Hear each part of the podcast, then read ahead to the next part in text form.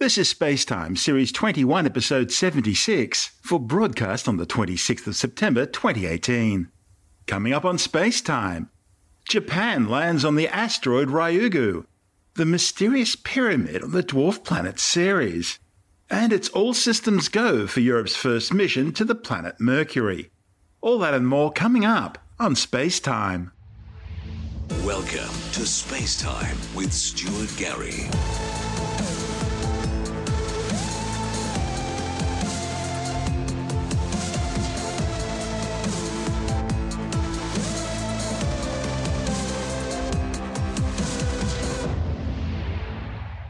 Japan has successfully deployed two lander rovers onto the surface of the asteroid Ryugu. The tiny robotic rovers Minerva 2-1A and Minerva 2-1B were housed inside a drum-shaped descent module, which was jettisoned from the Hayabusa 2 orbiter towards the asteroid's boulder-strewn surface. The 1 kilogram rovers were then released from their canister at an altitude of about 60 metres and allowed to fall independently to the ground. Each rover is equipped with a wide angle and stereo camera and a scientific instruments package. The asteroid Ryugu is only about 950 metres across, so it has extremely low mass and hence low gravity. And that's a problem because the Japanese Space Exploration Agency JAXA didn't want a repeat of what happened to the European Space Agency's Rosetta mission. Rosetta failed to properly place its lander Philae onto the surface of the comet 67P Churyumov-Gerasimenko. Instead of staying put on the comet's surface using a small push rocket motor mounted on the lander's roof, combined with anchoring harpoons and spears in the lander's legs, Philae rebounded back up at least a kilometre into space before bouncing at least once more and finally coming to rest upside down in a dark ditch. The hockey puck shaped Minerva 2 1A and B are instead designed to hop and float across the asteroid's blackish coloured surface using internal rotors.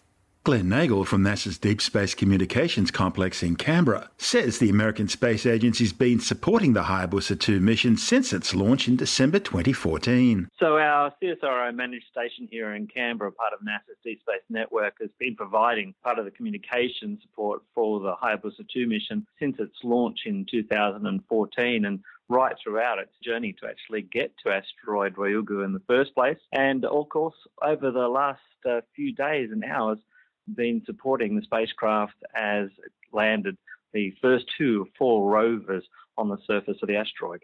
They have successful contact with both of the spacecraft. And the next big event, I guess, comes on the 3rd of October when the Mascot rover touches down. Yes, it's certainly the, the plan for early October to set down Mascot, a much larger rover than previously, with the two sort of almost biscuit tin sized Minerva spacecraft. And there's also the Minerva 2 2 rover yet to land as well, the fourth of these rovers. Yeah, so that may look sometime into 2019. So part of the ongoing planning of the mission will be to look for other landing sites where they can place these quite dynamic little vehicles that are going to sort of fling themselves about in the incredibly low gravity of the asteroid, 60,000 times weaker than our own planet's gravity. Of course, that's been a big problem in the past, hasn't it? I mean, you only have to think back to the Rosetta mission from the European Space Agency, where gravity played a, let's face it, not insignificant role in in Philae's failure to be able to anchor itself and, and stay on the ground when it got there. Yeah, landing on these very small worlds is very difficult. I mean, the shape of them means that gravity is pulling in multiple directions. Uh, the gravity, course, is incredibly low. The surface themselves is not sort of a nice solid ground like we think here. It's really a jumbled collection of rocks and dirty material. So you do not know what you're going to find. And certainly the Hayabusa team They've got a lot of experience that they can call on. Their first mission, Hayabusa 1, deployed rovers that actually missed the asteroid that they were aiming for. So they've gone to a lot of extra care to take those lessons of the past and make sure that they get a successful touchdown with these first of these four rovers. Of course, the spacecraft itself has got to land and take its own samples from the surface of the asteroid and then eventually return those to Earth, uh, landing them out in Australia Desert. So it's going to be quite interesting, this information that gets returned from these spacecraft over the next few years so we can really understand much more about the characteristics of asteroids and their story about the solar system, life in the solar system, and even their potential threat to planet Earth. That's the CSIRO's Glenn Nagle from NASA's Deep Space Communications Complex in Canberra. The Hayabusa 2 spacecraft will deploy two more rovers another small rover, the Minerva 2 2, and the mission's primary lander, 10 kilogram Mascot rover, which will touch down on October the 3rd. Mascot carries an infrared spectrometer, a magnetometer, a radiometer, and a camera to image the small scale structure, distribution, and texture of the regolith. It's designed to move across the surface by tumbling to reposition itself for further measurements. The Hayabusa 2 mission launched on a Japanese H-2A rocket from the Tanegashima Space Center south of Tokyo, arriving at Ryugu in June. In all, the spacecraft will spend 18 months studying the asteroid's chemical composition, its structure, its early history, and evolution. The 609 kilogram spacecrafts carry multiple scientific payload instruments designed for remote sensing and sampling. These include optical navigation cameras, a near infrared spectrometer, a LIDAR light detection and ranging instrument, a thermal infrared imager, and laser rangefinders. The three small rover landers are known as Minerva 2s because there was a Minerva 1, and as you'd expect, it flew aboard the original Hayabusa mission, Japan's first asteroid sampling mission. It returned samples from the asteroid Itokawa, parachuting them down into the Woomera rocket range in outback South Australia in 2010. After studying Ryugu for a year and a half, Hayabusa 2 is slated to depart the asteroid in December 2019, and its samples will also be parachuting back into the Woomera rocket range with the expected arrival in December 2020. 162173 Ryugu is a potentially hazardous near or near Earth object. It's part of what are known as the Apollo group of Earth crossing asteroids. The diamond shaped space rock is a rare type of asteroid known as a spectral type CG, which includes properties of both common carbonaceous or high carbon C type asteroids and relatively rare G type asteroids. These contain strong ultraviolet absorption lines suggesting phyllosilicate minerals such as clays and mica. Thanks to Hayabusa 2, we now know that Ryugu rotates on its axis every seven and a half hours. It orbits the Sun in retrograde, that is, opposite to the way the planets orbit the Sun, taking 474 Earth days to complete each Ryugu year. Its orbit takes it from 0.96 out to 1.41 astronomical units, an astronomical unit being the average distance between the Earth and the Sun, about 150 million kilometres or 8.3 light minutes. Jonty Horner from the University of Southern Queensland says the Hayabusa 2 mission will help astronomers understand not just how Ryugu formed, but how our whole solar system evolved. I'm absolutely buzzed about it, to be honest. It's a really exciting mission, and not just because of the science involved. I mean, the science is really cool in and of itself, but it's such an incredible technological achievement as well. And I think it's one of these things that the Japanese Space Agency has always undersold almost what it did with the initial Hayabusa mission a few years ago, which brought back samples from an asteroid for the very first time but didn't quite do it right. And this is a follow up which is bigger, better, stronger, faster, doing everything better. And it's astonishing. We've been able to launch this spacecraft while the Japanese Space Agency has, fly around, get to this asteroid, go into orbit around it, spend a couple of months mapping it out, measuring it, learning all about it, then going up and dropping two little kangaroo like rovers that are hopping around the surface. And we're not even halfway through the mission yet. There's a lot of other cool stuff to come. It's just pretty breathtaking, really. Four rovers in total. Um, Mascot is the big one. So the Minerva 2 1A and 1B and Minerva 2 number 2 are each around one kilo in size, and Mascot is about 10 kilos. That's a really chunky one. And they are learning more about this asteroid. They're going to do cute little things like trying to pick up if there's dust floating around near the asteroid by using little LED lights on the rover, shining them up and seeing if you get light scattered back, essentially.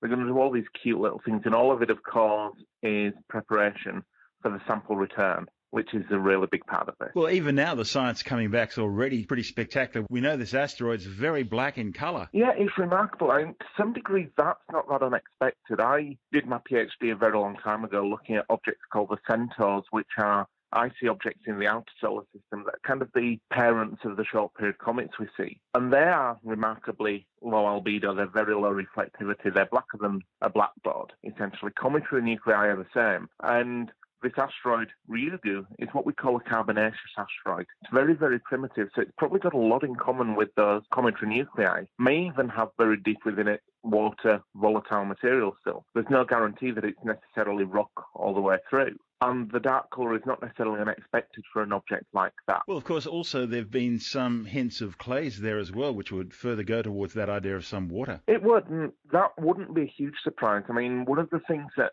I think we often misunderstand, we mishear, is this idea that the universe is dry. The universe is wet. There's water everywhere. It's liquid water that's relatively unusual. If you think about water, it's hydrogen plus oxygen. Hydrogen is the most common atom there is. It's 75% of everything. Oxygen is the third most common atom there is. And if you put them together, you get water. So water, the molecule, is abundant through the cosmos. It's everywhere. The reason we don't get much liquid water is that the conditions for liquid water are quite narrow compared to all the conditions you could possibly have. So there's a lot of water ice out there, but not much liquid water. What something like clays would tell you is that in the history of Ryugu, perhaps on the parent body that it was ejected from in a collision in the past, the conditions were right at some point for there to be liquid water, either on the surface or possibly more likely buried deep within the interior under temperature and pressure from overlaying rock.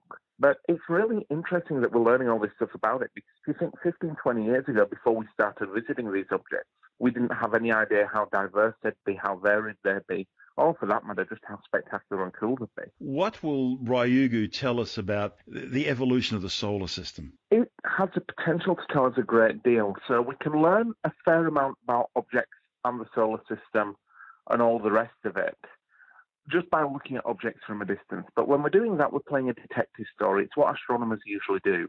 We observe something from a distance, and that's a clue to the narrative that's happened to get us to this point. But we can learn a huge amount more if we actually have material that we can bring into a lab and we can do experiments on, we can do dating of, we can do isotopic analysis of. All these things allow us to study things in much more depth. And I guess it's a difference between, I guess, in the detective analogy, having looking from a great distance been a detective 100 years ago trying to look into who Jack the Ripper was or something like this. Whereas bringing materials back and studying in the lab is like modern forensic work. It's that level of difference. And so by being able to bring back pieces of this asteroid, by learning about the asteroid and knowing where it came from, that will put it as a jigsaw piece in this narrative of how the solar system formed. We'll get ideas of what the most primitive objects are like, whereabouts in the solar system they're found, how wet or otherwise it is. All these kind of questions play into that story that helps us to disentangle the story of how Ryugu formed, but also the story of how the planets formed, how the Earth came to get its water, things like this. It really is very, very exciting work. That's Jonty Horner from the University of Southern Queensland. And this is Space Time. I'm Stuart Gary.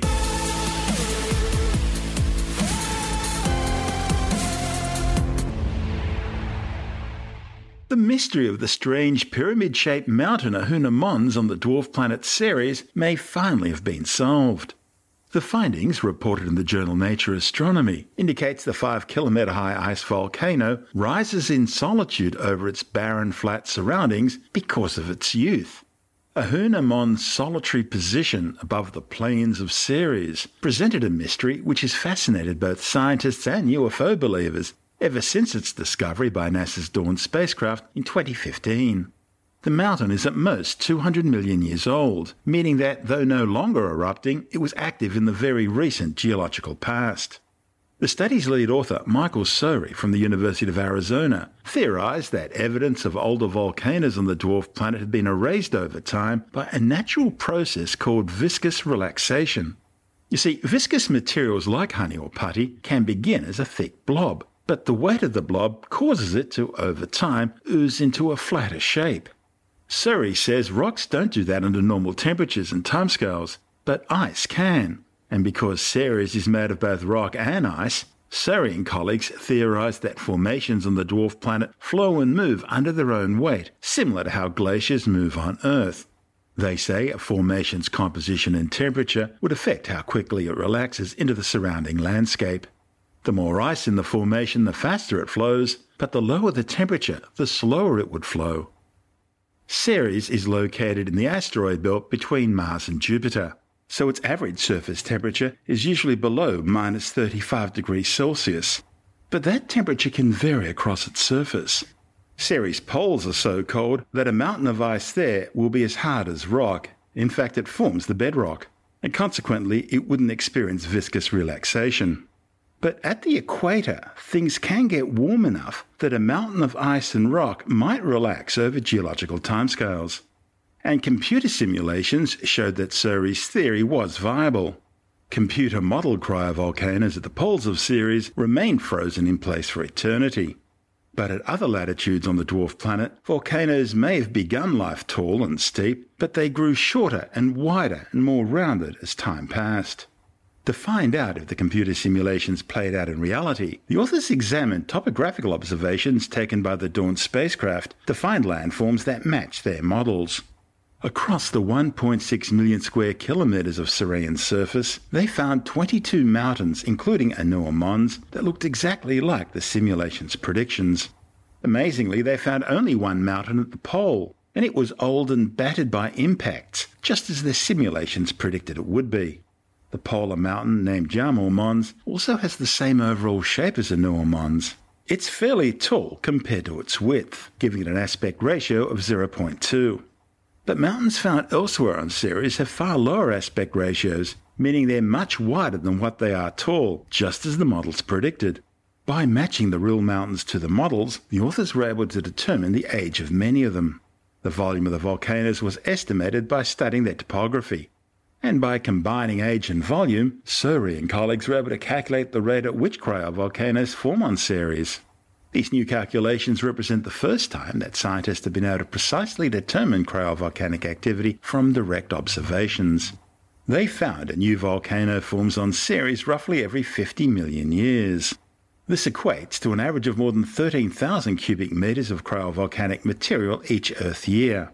And that's far less volcanic activity than what's seen here on Earth, where rocky volcanoes generate well over a billion cubic metres of material a year. As well as being less productive, volcanic eruptions on Ceres are also tamer than those on Earth. Instead of explosive eruptions, it seems cryovolcanoes can create the icy equivalent of lava domes. The cryomagma, a salty mix of rocks, ice, and other volatiles such as ammonia, oozes out of the volcano and freezes on the surface. The causes of cryovolcanic eruptions on Ceres are still a mystery. But future research might yield answers, as signs of ice volcanoes have been found on numerous other bodies in the solar system. Ceres, however, is the first cryovolcanic body a mission has orbited, but future missions are planned for the Jovian ice moon Europa and the Saturnian ice moon Enceladus, both of which are also likely candidates for cryovolcanism. I'm Stuart Gary. This is Space Time.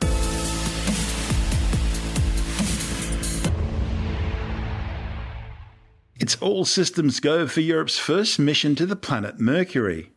The Bepi Colombo spacecraft's two science orbiters have now been connected in their launch configuration, and the European Science Orbiter and Transport Module is being loaded with propellants.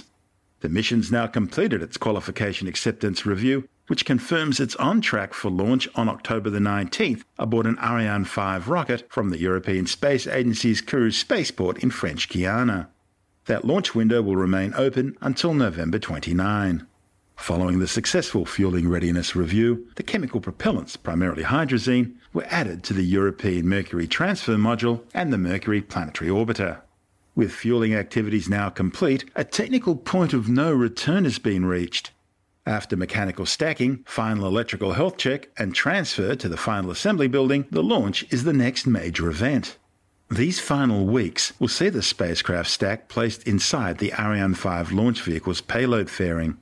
And there's the preparations for the launch vehicle itself, ready for blastoff on what will be a seven year journey around the inner solar system to investigate Mercury's mysteries. The Japanese Aerospace Exploration Agency JAXA is providing the Mercury Magnetospheric Orbiter, the Mercury Magnetospheric Orbiter's main science goals will be to provide a detailed study of the magnetic environment of Mercury, the interaction of the solar wind with the planet, and the diverse chemical species present in the exosphere, the planet's extremely tenuous atmosphere. The European Space Agency is providing the Mercury Transfer Module, the Mercury Planet Orbiter, as well as the Sun Shield and the interface structure. The Mercury Planetary Orbiter will focus more on surface processes and composition, and together with the Mercury Magnetospheric Orbiter will help piece together the full picture of the interaction of the solar wind on the planet's environment and surface. Together, they'll watch how this interaction at the surface feeds back into what's observed in the exosphere, and how that varies both in time and location, something which can only be achieved with two spacecraft in such complementary orbits. For the launch, the stack will be based around the Mercury Transfer Module being placed at the bottom, attached to which will be the Mercury Planetary Orbiter, followed by the Mercury Magnetospheric Orbiter, which will have the Sun Shield attached to it for the seven year journey to the planet. The Mercury Transfer Module will use both ion propulsion and chemical propulsion engines in combination with nine gravity assist flybys of the Earth, Venus, and Mercury to bring the two science orbiters close enough to Mercury to be gravitationally captured into its orbit. Bepi Colombo will fly around Earth once, around Venus twice, and do six gravity assist flybys of Mercury before finally entering orbit. By the way, that name Bepi Colombo well, that's the name of Giuseppe Bepi Colombo, the Italian scientist, mathematician, and engineer who first implemented the idea of interplanetary gravity assist maneuvers. That was way back in 1974 during NASA's Mariner 10 mission. Once Mercury orbit insertion's been achieved, the Mercury Planetary Orbiter will use its small thrusters to deliver JAXA's Mercury Magnetospheric Orbiter into its elliptical orbit around the planet before separating and then descending into its own orbit closer to the surface. When Bepi Colombo arrives at Mercury in late 2025, it'll endure temperatures in excess of 350 degrees Celsius, protected by its special heat shield. It'll gather data during its initial one year nominal mission, with a possible one year extension after that. And this is Space Time. I'm Stuart Gary.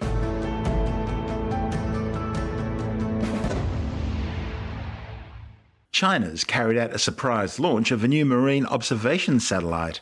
The Haiyang 1C was launched into a 780 kilometre high sun synchronous orbit aboard a Long March 2C rocket from the Taiyuan Satellite Launch Center in Shanxi Province. The official China Xinhua news agency says the 442 kilogram satellite uses a medium resolution optical imager and temperature scanner, as well as a multispectral push-broom CCD instrument to monitor suspended sediment concentrations and dissolved organic matter in the ocean, which can affect sea colour as well as sea surface temperatures. The spacecraft will operate for the next five years, providing data to help estimate fishery resources. The flight was the 284th launch of a Long March series rocket and China's 24th orbital mission this year.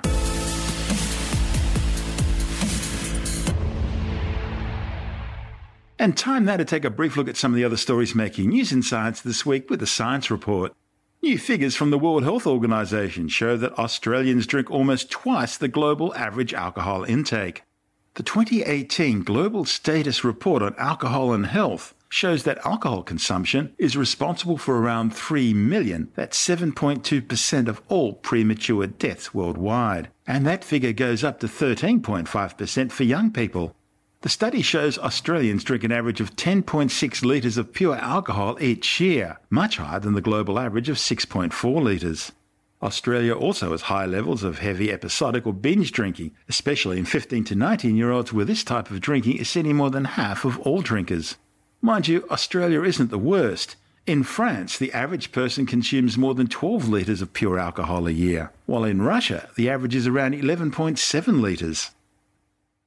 Researchers with the Australian National University have discovered one of the holy grails of paleontology evidence of the earliest known animal. The 558 million year old fossil, known as Dickinsonia, was discovered in a remote area near the White Sea in northwestern Russia. A report in the journal Science claims the ancient creature was so well preserved that its tissues still contain molecules of cholesterol, a type of fat that's a hallmark of animal life. The strange 1.4 metre long oval shaped animal is composed of rib like segments running along its body. Scientists still don't know whether it has a mouth. Dickinsonia is part of the Ediacara biota, which lived on Earth some 20 million years before the Cambrian explosion of modern animal life. The Cambrian explosion was when complex animals and other macroscopic organisms, such as mollusks, worms, arthropods, and sponges, began to dominate the fossil record. Scientists have been fighting for more than 75 years over what Dickinsonia and other bizarre looking fossils of the Ediacaran biota were giant single celled amoeba, lichen, failed experiments of evolution, or the earliest animals on Earth. The fossil fat molecules paleontologists found now confirm Dickinsonia as the oldest known animal fossil, proof that animals were large and abundant 558 million years ago, millions of years earlier than previously thought. Australian and American marine archaeologists believe they may have finally uncovered the final resting place of Captain James Cook's ship, the HMS Endeavour. The ship was commanded by Cook on his mission of discovery and science to observe the transit of Venus and then explore and map the east coast of a long rumoured giant land, Terra Australis, now known as Australia, and claiming it in 1770 for Mother England, much to the detriment of the land's original Aboriginal owners. Battered and badly damaged following its voyage of discovery, Endeavour was sold off and renamed Lord Sandwich II. It was discovered in Newport Harbour, Rhode Island, where it had been scuttled in 1778 by the British as part of a blockade during the American War of Independence. It's believed to be lying in just five metres of water deep in mud just north of Goat Island. In a classic Who Funded This study, US scientists have given ecstasy to a species of solitary asocial octopus and then watched as the critters got all touchy feely with one another. The stone cephalopods were seen to spend lots of time interacting and even made extensions of physical contact, all while eating. The findings, reported in the journal Current Biology, show that even though octopus and humans are separated by more than 500 million years of evolution, a bit of MDMA shows they share similar systems that enable the neurotransmitter serotonin to encode social behavior, something scientists had suspected after sequencing octopus genes. Microsoft has confirmed it will keep supporting its Windows 7 operating system, but it will cost Windows 7 users. With the details, we're joined by Alex Zaharov-Reutt from IT Wire. Yeah, it's nearly 10 years old. It launched on the 22nd of July, 2009. And for some people, they just prefer it because it didn't have any of the more radical touchscreen elements of Windows 8. It still had the traditional start menu that people really liked. And in Windows 10, you know, a lot of people didn't like the fact that it had the radical new start menu that took some getting used to. If you wanted to put the old start menu back, there were programs that you could use to do that, but they needed updating on a regular basis. And there are just some people who still love Windows 7 and plenty of businesses for whom this uh, life cycle upgrade we're going to talk about in a moment, they're stuck on it because they like to upgrade at a much slower pace. It's expensive for them to upgrade software, hardware, and get people to learn new ways of doing things. Okay, you were mentioning a life cycle upgrade. What's that all about? Microsoft was originally going to stop all updates on the 14th of January 2020. But what they're going to do is allow businesses who are using a specific version of Windows 7 with, uh, you know, the enterprise or professional version, they can buy a new license that allows them to continue getting updates for the next three years after 2020. But they will charge an increasing amount per year for that to happen. And there's no specifics on how much it'll be, but the rumor is that it'll be around about 75% of the cost of buying Windows for the first year. So it's going to be an expensive proposition and companies will basically be being urged to upgrade to Windows 10 to save all that money. And why spend the money on software when you can spend it on um, new hardware or new versions of, of um, other more important software than Windows. Why does one have to update software for an operating system which has been around for so long? Why wouldn't it just work all the time anyway? Well, it will work all the time, but the problem is that there are new vulnerabilities discovered on a regular basis, ways that hackers can get in to take control of your computer and to do things that you don't want them to do. And so if you don't update your operating system, one day you, you could just visit a website or somebody could try and visit your computer through your router over the internet using some sort of hacking tools and they could just get in and it's like somebody having a master skeleton key to your house. If they could get in, they could rifle through all of your stuff. It's not like you could buy a radio in the old days, turn it on, and it would work. With software, there are always loopholes, always things that can be worked around, and updates are the only way to stay protected as well as protective software. But isn't that why you buy uh, antivirus uh, software? Sure, but antivirus software can't protect you from every scenario. And the bad guys are always trying to find ways that even antivirus software can protect you from, whether it's buffer overruns through certain commands or you know something hidden in a in a picture, whatever it might be. There's there's ways and means to get around those sort of protections. In fact, there's even zero day vulnerabilities. These are things that have no update or protection at all. And we've heard about how government spy agencies have used these, as well as just bad guys, to break into people's computers. And, you know, there's no protection from that at all except turning your computer off. So to stay protected, you need to have updates. And when Microsoft decides to stop issuing updates for an operating system, it will become dangerous, more and more dangerous to use that system every day. That's Alex Zaharov-Reutt from IT Wire. You're listening to Space Time. I'm Stuart Gary, and that's the show for now. You can subscribe and download Space Time as a free twice weekly podcast through Apple Podcast iTunes, Stitcher, Bitesz.com, Pocket Casts, SoundCloud, YouTube, Audio Boom, from spacetimewithstuartgary.com, or from your favorite podcast download provider. Spacetime's also broadcast coast to coast across the United States on Science 360 Radio by the National Science Foundation in Washington, D.C., and available around the world on TuneIn Radio. If you want more Spacetime, check out our blog where you'll find all the stuff we couldn't fit in the show, as well as loads of images, news stories, videos, and things on the web I find interesting or amusing. Just go to spacetimewithstuartgary.tumblr.com. That's all one word and in lowercase, and that's Tumblr without the E. You can also follow us on Twitter through at Stuart Gary. At Spacetime with Stuart Gary on Instagram and on Facebook, just go to www.facebook.com slash spacetime with Stuart Gary. Spacetime is brought to you in collaboration with Australian Sky and Telescope magazine, your window on the universe. You've been listening to Spacetime with Stuart Gary. This has been another quality podcast production from Bitesz.com.